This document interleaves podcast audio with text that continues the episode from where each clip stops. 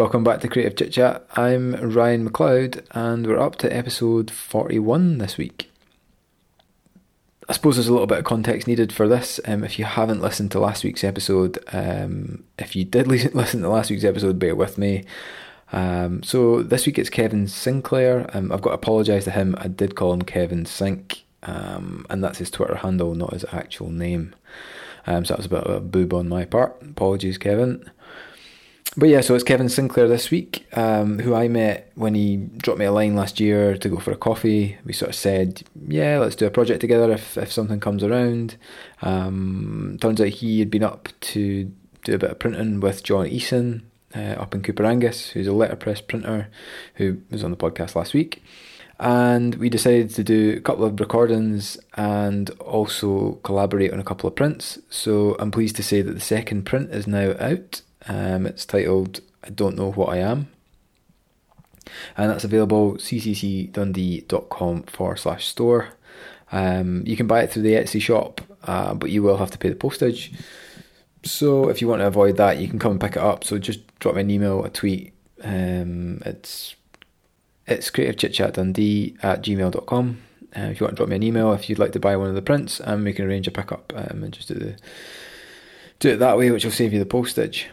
Um, so yeah, I mean, Kevin's conversation was really interesting. Um, just as a, he's a, a, fourth year product design student at the moment, and we talk about his future, um, his plans for leaving, and how he hopes not to be a, a, sort of reluctant leaver of the city, but hoping that there's enough opportunity or uh, ability to, to sort of sustain a product design practice here, whether that's creating a studio of his own or um, an employment opportunity.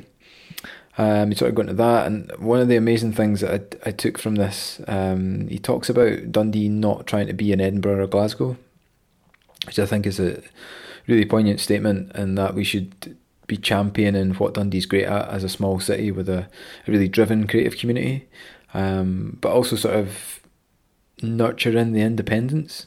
So trying to be a place that's known for independent designers making their way and sustaining their practice.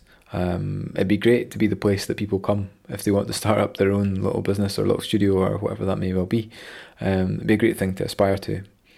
Um, and on a on a similar note to that, uh, something that was launched last week is the Dundee's Creative Industries Strategy.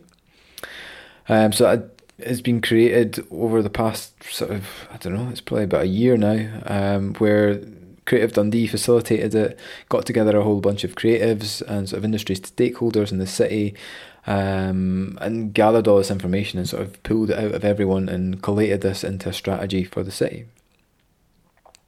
So that's now been released um, on a bunch of different formats. Um, I was involved in some of the, the design work uh, for this. So you can go on the website where you can comment, you can read the whole strategy, you can download a PDF. Um, but what we also did was create an audio recording. So, same as the podcast, you can just sit and, and listen away to your heart's content. Um, because I think strategies are something that are generally quite long and boring, um, which this isn't at all, but the audio version just gives you a nicer way to digest it. Um, and there's lots of great, great bits and pieces. There's, there's loads of really important things for the city and for you guys that are listening, um, loads of things that are really going to affect you. So I'd say if you haven't done it yet, go and have a listen or a read, and that's dundeecreates.com. So yeah, I mean, I think that's all the housekeeping. If you are new to the podcast, um, go and give us a follow. Uh, Instagram and on Twitter, it's at CCC Dundee, and you can join the Facebook group, which is facebook.com forward slash groups forward slash CCC Dundee. That's the best place to keep up to date. Um, yeah. So, it's time to get the episode. Uh, so, this is number 41, and this is with Kevin Sinclair. So, after school, I left and studied music for uh, a couple of years, three years. Um, it was a good time, but I think as you kind of go on with these things, you understand a little bit more about what it is that you're particularly interested in and what you're maybe not so interested in. So for me, it was yeah, it was a really good first experience outside of a hometown. Come from from far north, east a place called Wick. Not so many facilities up that way, so Edinburgh was a bit of a change. So it was good, but um, like I'm saying, there's definite almost a value in what's what's not for you, just as much as what is Mm. for you. And sometimes it takes a while to learn that. Yeah, I think so. I definitely think so. Um, so I kind of, I was fine. I took a year out. I wasn't too sure on what, what I was wanting to do and where I was wanting to almost go. So I worked for a small company in, um, in, in, in Edinburgh itself. And that was really good.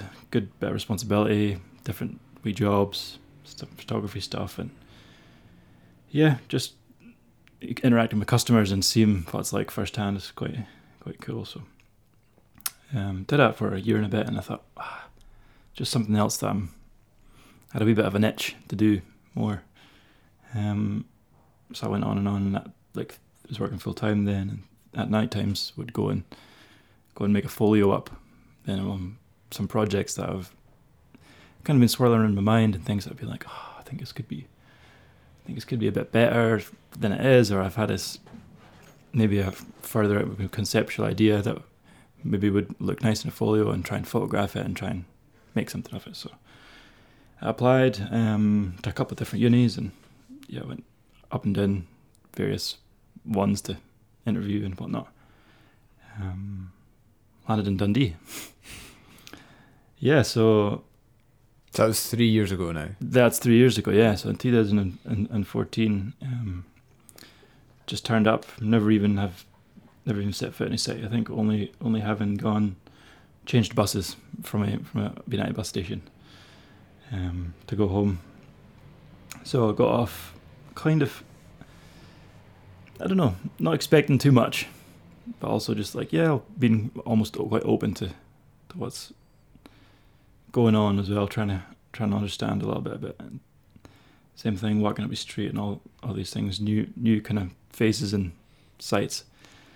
Got up to uni and there was just a nice vibe, almost immediately. I think, uh, and almost something that put me at ease about Dundee. And I was like, hmm, there's definitely something here that's a charm or a character that's hard to say what and it was literally there. For, I was two hours in Dundee, and I, it, it felt um, quite prominent to me. So that swung it ultimately. Yeah. So was that feel for the place just Feel for from the place, initial visit that yeah you decided that? I think more so, place to be?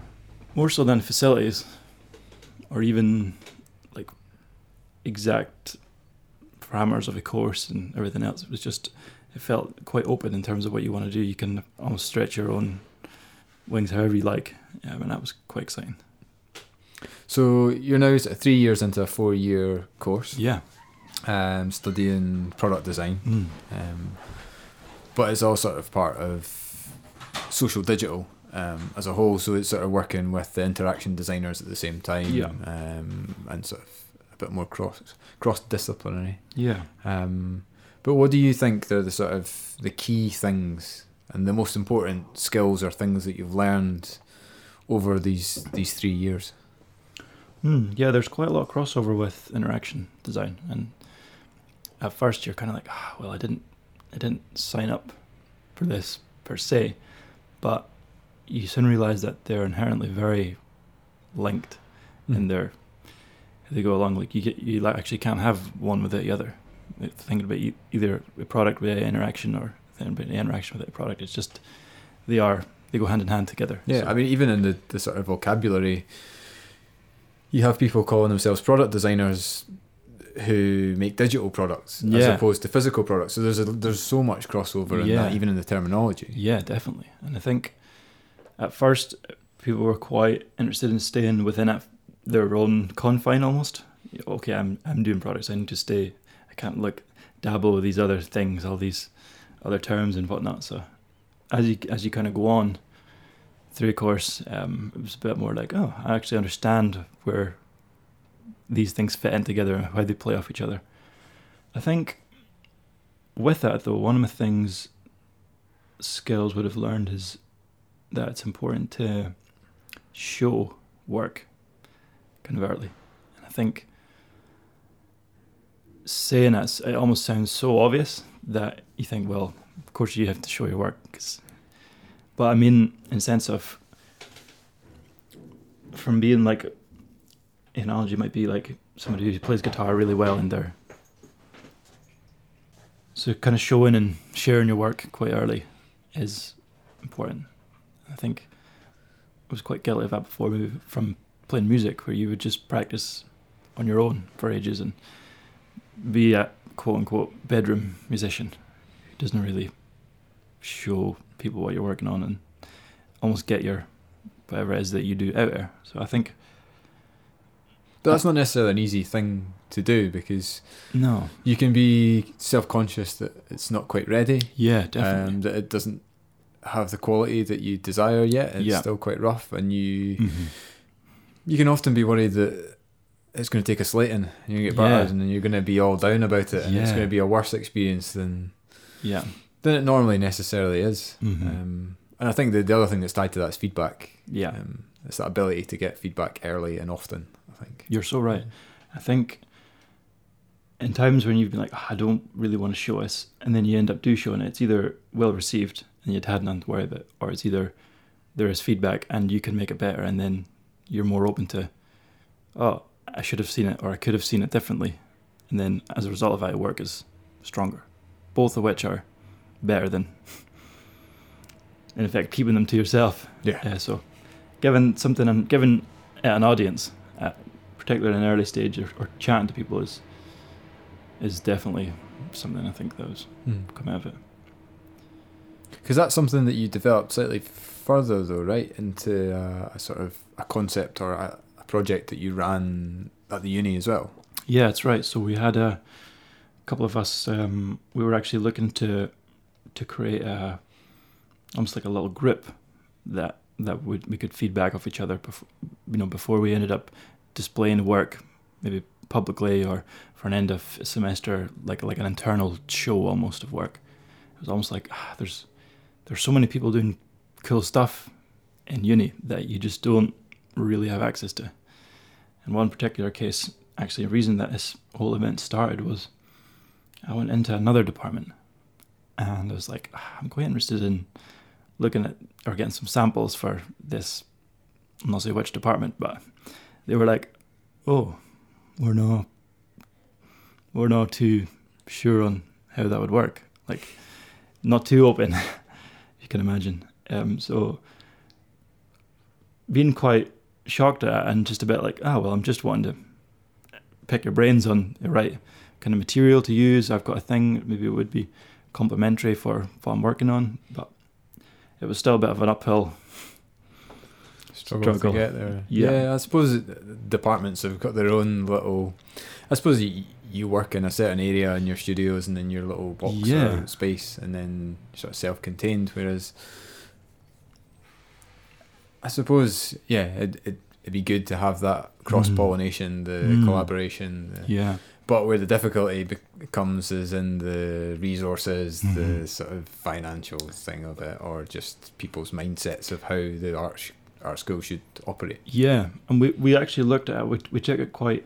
I I took it up with one of the, one of my course head, and I was just like, ah, you know what? I've had this experience, and I'm not particularly thrilled at it. Maybe could we look at doing something with, you know, maybe not putting it into a curriculum per se, but could there be like a little brief snippet before everybody gets, or maybe at the end of every project where we get together, perhaps before previewing it, that we could be like, oh, here's an opinion from somebody entirely out with your discipline to go and review that project. Um, so this thing almost came about for exact reason. It was called the Crit Cafe, and it was an after kind of after uni event which just put on free tea and biscuits and got people to take stuff that they're working on along. Um, jewelry, we had different textiles, we had awesome product design, there was um, graphics and stuff. It was just really nice. And one of the actual things that we specified is that we don't want the work to be finished. We want it to be to come along and to just just jam along and see what's oh, I see you're doing this this way. Why don't you try this sort of thing?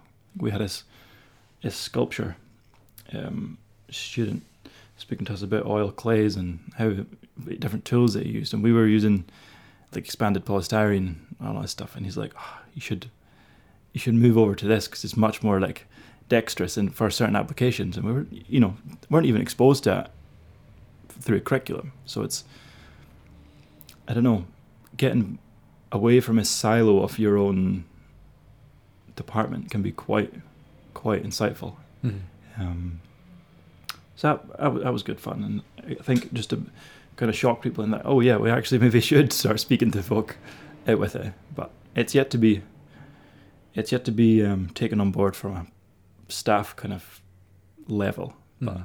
I think But I think that that concept in itself um, would lend itself well to a sort of wider um, industry-based yeah, uh, sort of practice as well. Yeah. If you were to open that up and have a combination of people working in creative industries and um, students and whoever Mhm. else just bring along a piece of work and yeah, start that conversation and I think it would be incredible. Like you could even get people, external people in who were maybe involved with a similar thing, who maybe have a studio or are established in that field. You know, get people saying, "Okay, have you thought about maybe approaching it slightly differently?" Because even within your department, you're still within a uni, so I guess you're, all you're in, say, a kind of incubator within an incubator already. You know, two like Russian dolls, so to speak, um, of layers. So yeah, that was So maybe that's an, an idea for, for taking it forward Yeah. um, beyond university is to, again, I think the links from university to the industry need to be stronger. yes, definitely. Um, and I think it's little projects, little um, sort of mechanisms or events or things like that that can Mhm. start to facilitate it and start Yeah. to to help. I mean, it would help students make those connections um, and help industry make connections to the to the students and to Mhm. the talent that's going to be coming out. Because again, that's one of the other issues that needs addressed is the Mhm. uh, the opportunities post graduation to, to keep people here. Yes, exactly. Kind of like retention of, of. Yeah, I think it's, it's something I've chatted about with a lot of people um, on and off the podcast, and that it is a big issue Mhm. um, that isn't solved easily or quickly. Um, Mhm. it's going to take a long time Yeah. um, to get to a point where we can have an attractive Mhm. offering.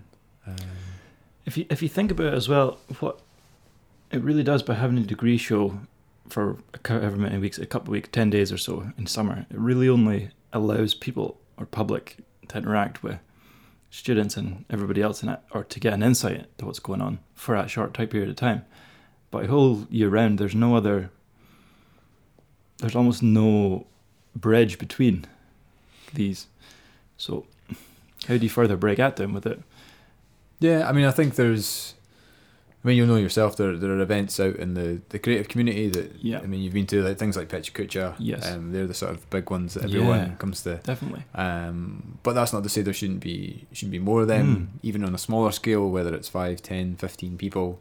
They can still be doing really valuable things and starting to build those Definitely, links. But yeah. yeah, I, I think you've got a great point in that students turn up in September, they then beaver away for Mhm. however long and, and uh, prepare the degree show, and then it's Mhm. like, oh, come and see what we did. Mm-hmm. Um, but it would be a, a, a healthier approach, if you like, to to open it out more. Yeah, because if you could in a way start at it quite early, then you, it would almost you wouldn't get to a point that end, by end of your degree you're just like, okay, I'm, I've graduated now. I'm gonna export all these things that I've learned to into London or somebody else somewhere else. You know, it would be more like start trying to capture their imagination earlier and Mm. saying, oh, there is links through industry and through contacts and through Pecha Kuchas and all the other strands of it that could come along quite early, so that it's almost like a foundation.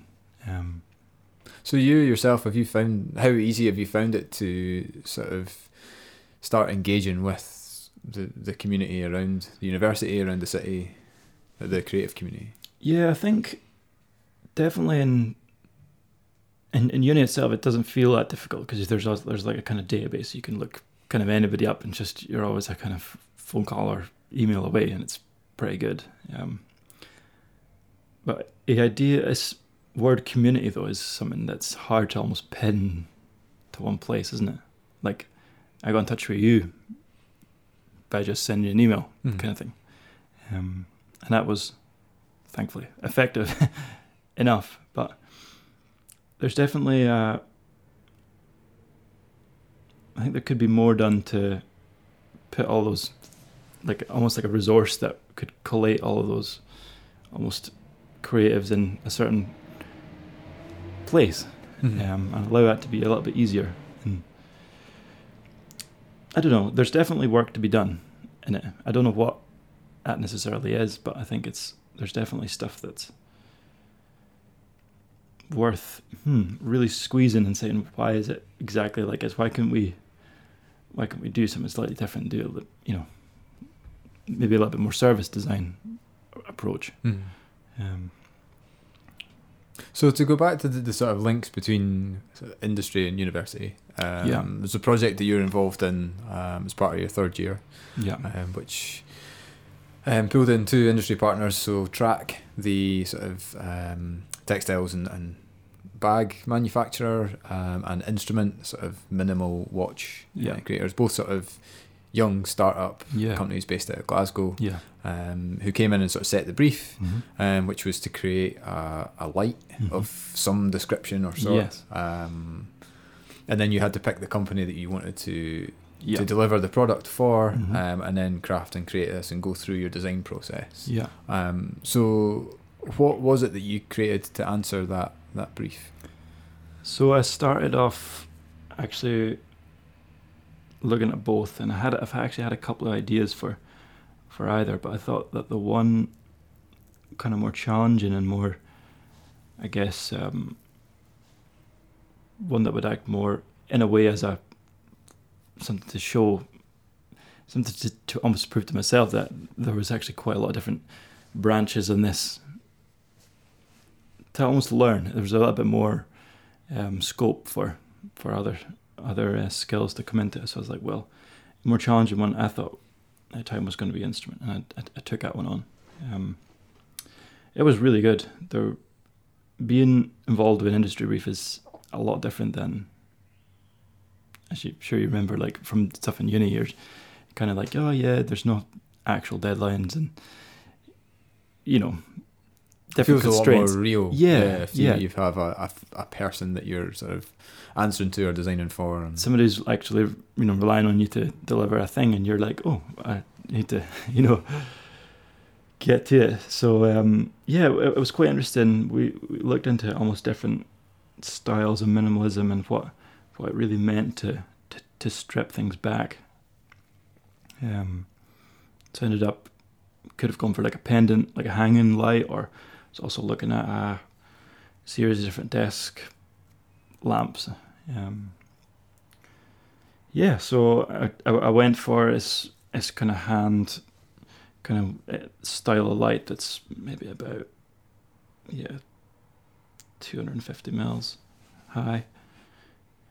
Off a table, it kind of mirrored a, an actual light bulb in a way, and it was, yeah, it was it was it was a really interesting kind of mix of of things that were involved. There was like some metal work itself, there was like electronics and different like digital fabrication stuff like there's 3d printing and there was uh, learning how to work with gears and um, Because I remember when you showed me your, your sort of the prototype of it, which has got a final stage that's right prototype, and you have this. So it's a sort of milled aluminium base, yeah um, which looks. I mean, it is solid. It's got a Mhm. real nice feel to it. Um, which is it then becomes the controls for the light, which is Mhm. a sort of frosted um, dome that sits on top of the yeah light. Um, I'll put a link in the show notes to the, Mhm. the visuals so people can understand it. yeah Um, and then I suppose you had all this the mechanism, the gear gearing, the 3D printed cogs inside that. internally yeah. Yeah, and all to sort of facilitate the light interaction. yes. So the whole interaction was that i wanted to, to remove the switch per se and include include the switch and uh, and the brightness to be in one movement. And that you actually twisted the light itself the, the body of the light to, to do that. So another another element of that was was temperature color temperature. It was quite it's like hmm, i wonder if i could push it a little bit further and say could you have two of these dials effectively which were the actual body of the which which you would rotate and yeah it, it kind of came together. There's a lot of CAD work and a lot of measuring and a lot of scratching my head and how I'm gonna hold this in a machine and how am I gonna how am I gonna make it feel like a real product, not just a concept and not just a something that maybe looked like it worked or something that worked but didn't look like how I wanted it to. Mm. You know, to almost feel like a production piece. That was the that was the absolute goal um, for this. Because you were then sort of invited once the, the, the project was over, you were invited to to take the light into the instrument uh, That's right. shop front. Yeah, so they they were saying, yeah, we quite like the, you know your approach and the, the output. Would we really chuffed to see it in our shop for it was through June, I believe it was. Um, I had some really interesting feedback on different way that people held it, and they were like, "Oh, how does this kind of work?" That people were looking for a switch, and of course, there's no switch, and then um, just sizes and almost that for me was getting it in public, like we were talking about before, putting it in front of people that that have no idea maybe on what's gone into it, but are just would just be the consumer of this Hmm. product. So that was really interesting and um, I guess scary as well because you're thinking, oh, I'm, is this going to break? Is it going to is it going to hold up for for four and a bit weeks? So I was I was eagerly expecting a phone call saying, well, it's lasted a couple of days, but part of it's fallen fallen through or otherwise. So another interesting conversation which I had or which I overheard even was in John Lewis. There was a I was passing through. I was waiting for a for a train one day in, in Glasgow after conveniently after just dropping this light off, and there was a couple talking about how uh, one of the lights looked a bit high off the table. They're like, "Oh," she's like, "We Archie, he would he'd not got over. I, you know, I'd be dangerous because you know his, his bulb was made of glass." And I was just thinking in my mind, hmm, maybe it should have been. Maybe if if we were to actually go forward with this and look at how it could be produced in a way that maybe it would have to be, you know, some kind of polypropylene, like some kind of plastic dome versus like an actual metal, like a frosted metal bit, like you said. So, some equally interesting conversations that you just stumble onto and are less planned, less focus groupy, and more sort of hmm, off the cuff. Yeah. So what's your plans for it now then? I've been looking actually into, I've been exploring a little bit how valuable it would be to produce it, and it's a bit difficult in terms of quite a lot. Of, it's it's fine making one of these things, but to actually then say how do you make fifty of them is a different challenge altogether. Hmm. So, like you said, it was machining before, which is you take a larger bit of material and you you, you subtract material until you're you're left with your part. Yeah. But um, I was also looking into extrusion for it, which would be effectively how pasta is made, in that you heat up metal and you create a die, and then that's forced through the forced through to create this cylindrical profile. So there's pros and cons to both. Um, one is one is much more expensive to set up initially, but cheaper per unit, and the other one is kind of consistently expensive, but you don't need to commit to 500 of them. You know, you can just do 10 and it's fine. Yeah. Um, so yeah, there's challenges with it. But Um, there's potential that you there's could potential. yeah mm. produce it uh, Yeah. for sale. Yeah. Um. So beyond sort of university, um, over the summer, I know you've been doing a bit of work. Um, one of the new bars that's opened up That's as a right. sort of, I suppose, yeah, as a project to run over the summer. Mhm. Um. So how did that how did that come about, and how how was that as an experience? Yeah, it was it was really interesting actually. So again, going actually work going working with people who are not in uni and they don't have this it's almost full deadline is quite interesting. They're actually relying on you to oh, we need this thing by a certain time. So it was one of my friends actually, he he put me onto it. He he originally had the had the job and then something came up to go to he got to go to China for a couple of months and he's like, "Oh, I know this other guy though. He he'll be able to to, to take your reins, so to speak, from here." And I was like, "Well, yeah, So what was the what Let's was the, the brief then? What was the job? So in effect, they're they're starting up this new space, both upstairs and downstairs. They needed a way to to break up the interior. So they've got a couple of different areas. They've got like jam jar, the bit that goes through from uh, one of the sides, and then to split that up, there was these partition walls that we needed to create that were going to be hung from from the roof. Um, so we worked with an artist. Um, goes under the name Whimsical Lush. Mm-hmm. Dundee based. Been on the podcast. Yeah. She, she was she was really good and provided us with like she was, you know went back and forth and be like oh well we want to work with keep it quite kind of organic looking and uh, not too geometric but still mirroring I guess what what they're trying to do with space. Um, Because so it's the the Bird and Bear, the, the Bird new bar. It's been open know, Bird a and few Bear, weeks yeah. now. Yeah, yeah, formerly True Kitchen. True kitchen, yeah, true Yeah, pizza, True Yeah. everything. so that was good, and we, we went back and forth, and we we kind of settled on a design, and um, it's one of those things where I haven't really done a a laser cutting slash fabricating of these style of panels before. But I knew in theory how how it all worked, and there was nothing. I mean, we do similar stuff to that in, in uni through a year, So I was like, well, yeah, just be just say yes to it and see. And I guess there's certain expectations that comes from it that you don't want to let them down and almost be a too, you know, promise something that you can't be can't be done. But at the same time, you're like, you understand. I understand the technology, and so it's Hmm. just a matter if we can finesse it enough to make it look. So there were sort of a, a series of of panels Yeah. um, that were to be laser cut with a with a pattern. That's right.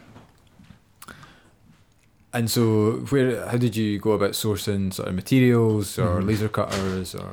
Yeah, so we had to do. We actually had to do quite a lot of different different work for like research. We started off in uni uh, Yeah, because we have a large. The problem was bed size on that one, so you can get up to like A three, I think, on certain machines at uni, which we used to kind of test the idea and how it would look. But another big part of and kind of problem was these weren't just going to be like a straight set of panels. There need to be almost bespoke fit. So there was a good bit of like measuring and site planning and things that went around it. So there was a lot of back and forth with that. Um, so it was like DCA trialing some more stuff, and then we realised that time wise, the, the machine just didn't cut it. It was there was a couple of different problems that we were having um, with material and strength of a yeah opening hours and all sorts. So we ended up we had to do like part partly outsourced, and then we were going back and forth for um, yeah just we, we we found somebody that that would be that could meet the how, relatively quick turnaround that we had um, and that would fit in with their kind of painting schedule. We needed them to be you know then hung and then installed and then that was another kind of series of challenges that I don't know you kind of overlook in a way and then yeah you know how it is these kind of things get Yeah, I mean, it's, quickly it's, it's taking your work and putting it into that real world context and all the Yeah. problems that arise around that and all the rest of it. And yeah, you want that that piece to be perfect as Yeah. it goes in, so you've got to take in all these other factors into consideration. almost leaving enough time for finessing as well as just it being finished. Yeah. Um, so that was one one sort of So now, I mean, the, the panels are now installed. That's and right, They all look great. Uh, Yeah. It sort of has dividers across the space. yeah. So it's upstairs and downstairs. Yeah, so it must be nice to, to have a place you can go in and sort of see your work. Yeah, it is it on is the cool. walls, yeah, there's a, been in a few times. They had a, they, think they had a hip hop breakfast on one of their first week that they were open. So it was, yeah, it was really good. Um, but yeah, So, so you've had a bit of a taste of, um, I suppose, freelancing, if you like. Yeah. That's what you want to call it from the summer. Um, yeah, and sort of putting a, a product into um, a sort of real world shop environment and getting Mhm. feedback off the back of that. Um, so, after this year, um, looking post graduation, what what do you want to do? What's your ambitious? What's your ambitions? What's your goals going forward? Good question. I think we were speaking about we've spoken about this before about keeping people here and what it would Mhm. evolve to keep people here. I'm kind of believer in that if something is that you should be able to recognize almost what's good about a place. So I mean, first off, you're you're happy to stay here. I'm exploring it most definitely. Yeah, I'd love to stay here because of all the things we've talked about. There is definitely opportunities and exciting stuff, and I don't know. Dundee as an almost underdog itself is. I'm a big, you know, fan of the underdog, and I support that style of.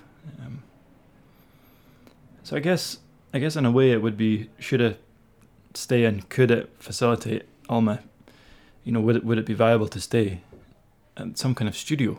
I think would be would be good. Maybe perhaps with a couple of others. Um, maybe it'd have like a works kind of like a workspace alongside it. I've had an idea also about creating maybe goods that were almost conceived and designed, sourced, manufactured, and sold here in Dundee.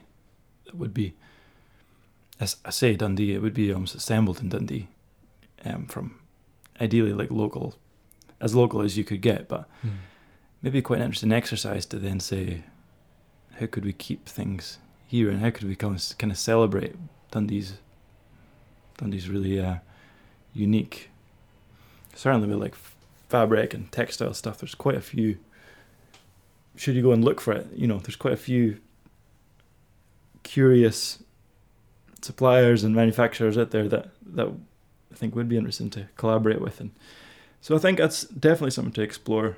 So best case scenario, you'd want to start your own practice. Yes, um, create a workshop and a studio with um, some of your course mates at the moment or Yeah. other people, creatives. yeah. Um, so, what what would it be?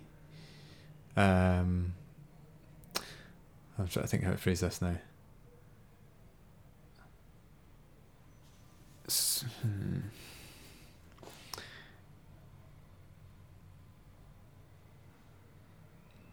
So what would it? I think trying to think of say uh, uh, what is it that like to go to drive you away from here.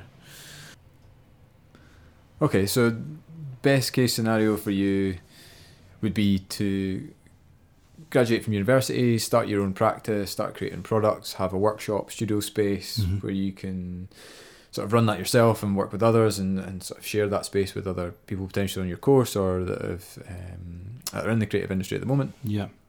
Um, but what what's stopping you just going and going one to one of the big exciting companies down south or Mm. in Glasgow or Edinburgh or, or, or someone else? This is interesting. It's something that I've been thinking about from for quite some time, and is I guess something that you imagine if you think, oh, what's the, this ideal kind of place that you want to be in? I've heard different stories on different different experiences of it. First of all, just shipping everything down to, to London, where everything is, it feels almost like a you know a quick and easy. Oh yeah, I'll just move down, and London doesn't really need another design studio of my caliber, you know. Whereas here, I don't know if there's even any that you know would be kind of similar. And I think to me, it's that's just as exciting, maybe more so, to try and then say to try and establish something new in a space that you know to be almost a pioneer in that space without necessarily then saying going down to London and fighting for tiniest scrap of work for whatever job it is versus up here you're like hmm a bit more flexible and a bit more so I think there's definitely a time in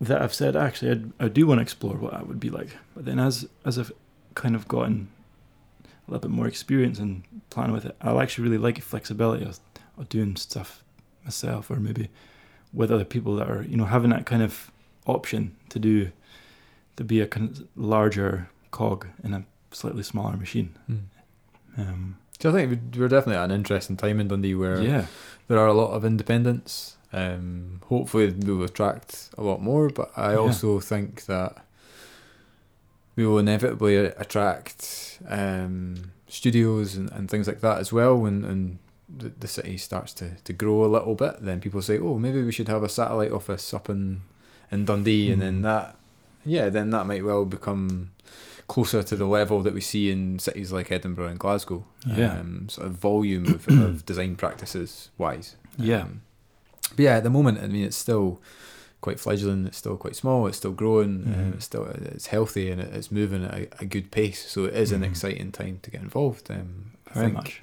The difficulty in it will be sustaining that practice. I think Mhm. it's it's true of uh, the vast majority of the people that I've spoken to in the podcast and Mhm. that I speak to day to day. It, it's it's continuing your practice and continuing that income. Mhm. Um, I think when when you're looking at places like Glasgow and Edinburgh as well, they're in a way they're established in their own way, their own kind of industries, and everyone kind of they've got really good maybe like infrastructure and certain fields. But I, I would really like Dundee to kind of to kind of not try and in a way compete with them directly, as in pretend that they're at the same level of. I think they should almost celebrate this their kind of difference in what in what Dundee is as a place.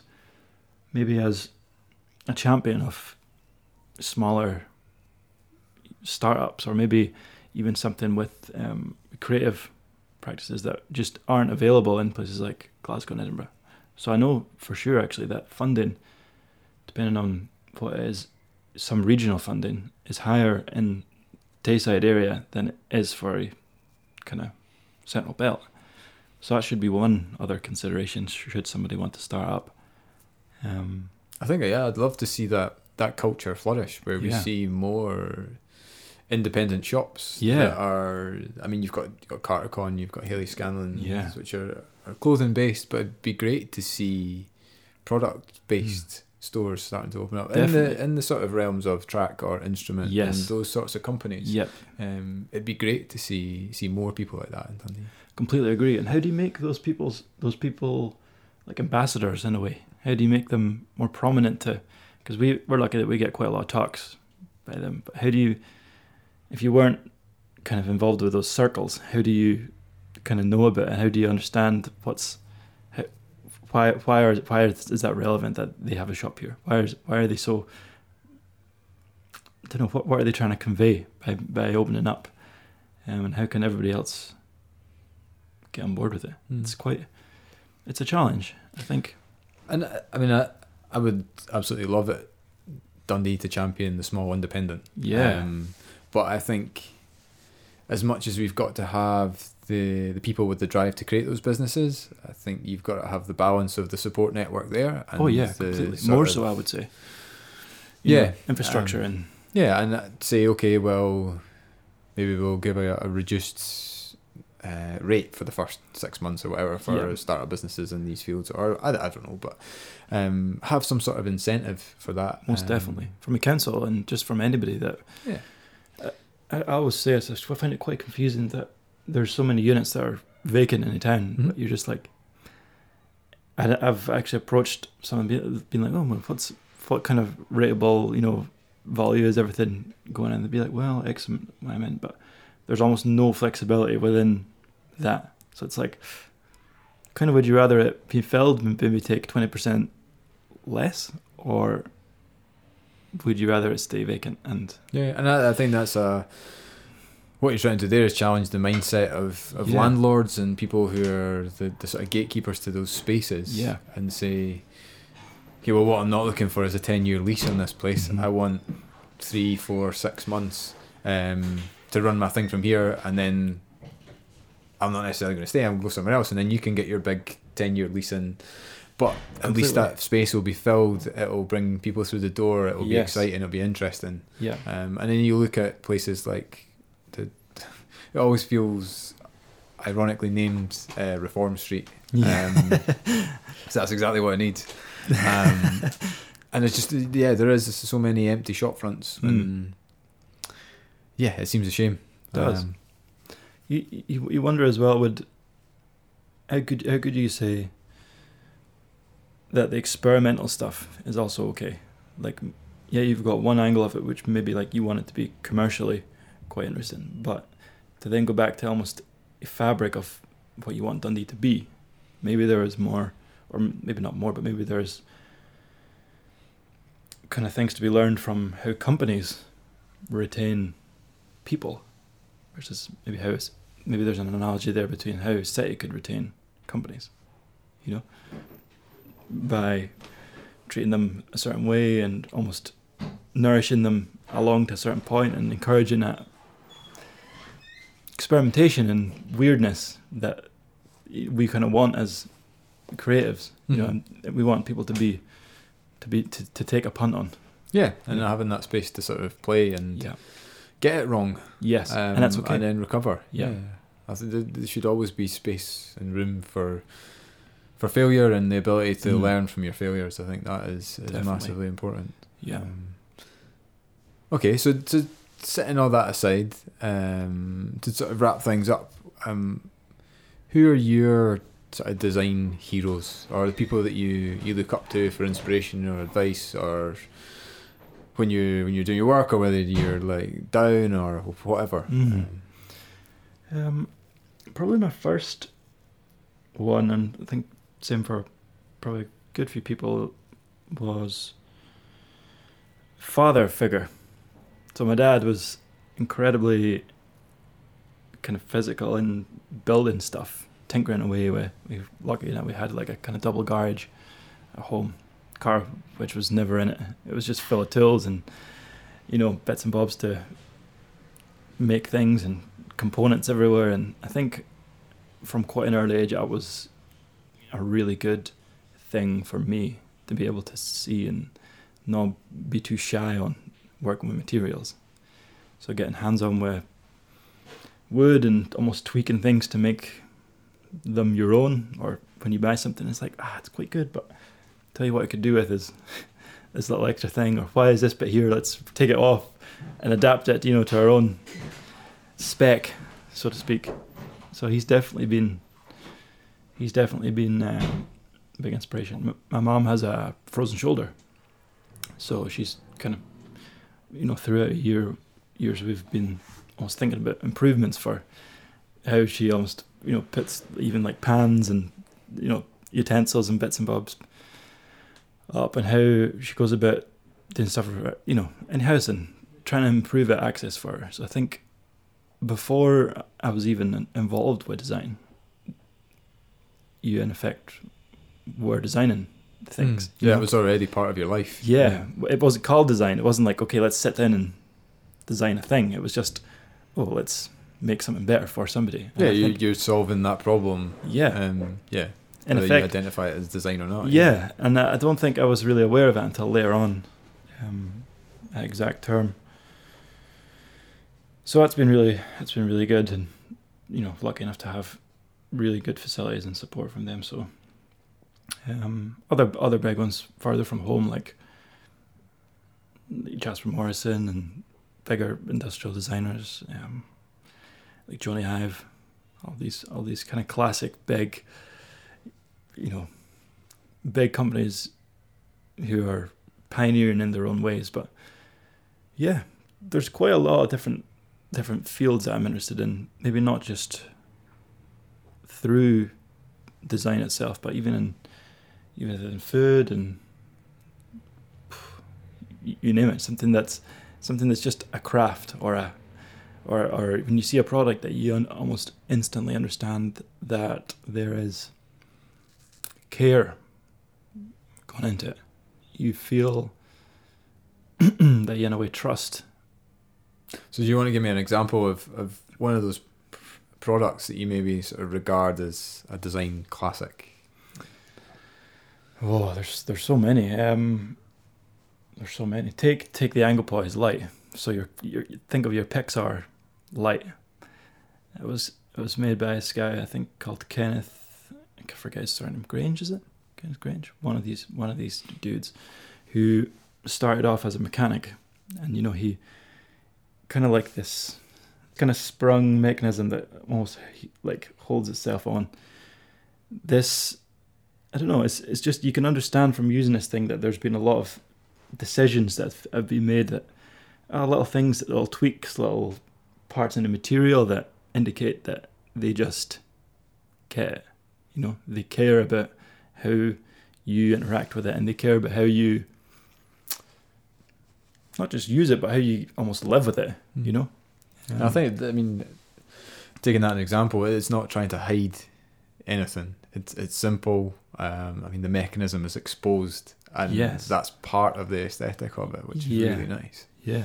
And I think that same ethos almost extends to every field. You know, when you see something and it's like you can clearly tell that somebody has invested time and care and energy into something. That's really inspiring to me. And that I feel you can tell quite early on what falls under that category. Um, and that definitely is, don't know, something that is continuously coming through my, my which is on my radar, you know, of uh, a little design. I guess what keeps me going and keeps me observant through a, through a day. But um, No, that's great. Thank you very much. thank you. Um, just before we finish, um, if people want to check out your work Yeah. um, or get in touch with you, how do they do that? So I'm at Kev Sink S I N K on all uh, medias, Instagrams, Twitters, profiles, dot dot dot. So um, I'm in the, in the middle of revamping the website, but hopefully it'll be up and up and running soon. But yeah, follow me on either or all of those things. Great. Thank you. Thank you.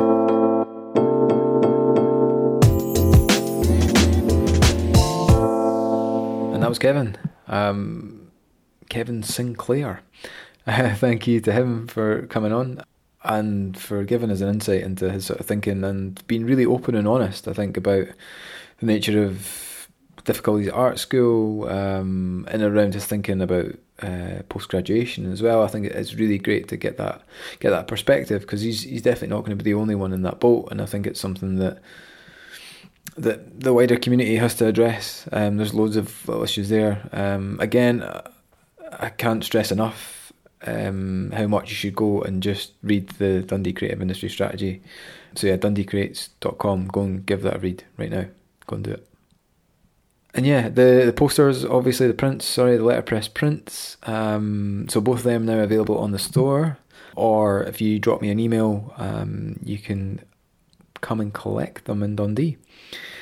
Perfect for your festive gifts to a loved one. Well, yeah, that's it for the podcast this week. Um, it just leaves me to recommend one for you. Um, so this week it's actually a new one I've come across, and I've only just started listening to it, but it's it's pretty funny. Um, it's called Weird Work. Um, so it's the hosted by Sam Balter, um, and he just talks to people with really bizarre jobs or ways of making a living. Um, there's this one woman who is a mermaid um, someone who makes a whole load of money off ASMR videos, and someone who writes dinosaur and monster erotica, which is it's absolutely bizarre. Um, there's only I think what eight or ten episodes out, but yeah, I mean it, it's great to lose yourself in a sort of half an hour uh, episode about just some complete randomness. So yeah, if you want to check that one out, it's Weird Work, and I'll put the link in the show notes to that. Um, so that's it. Yeah, give us a follow. Um, go and tell a friend at CCC Dundee um, and help spread the word. Uh, until next week, then. Bye.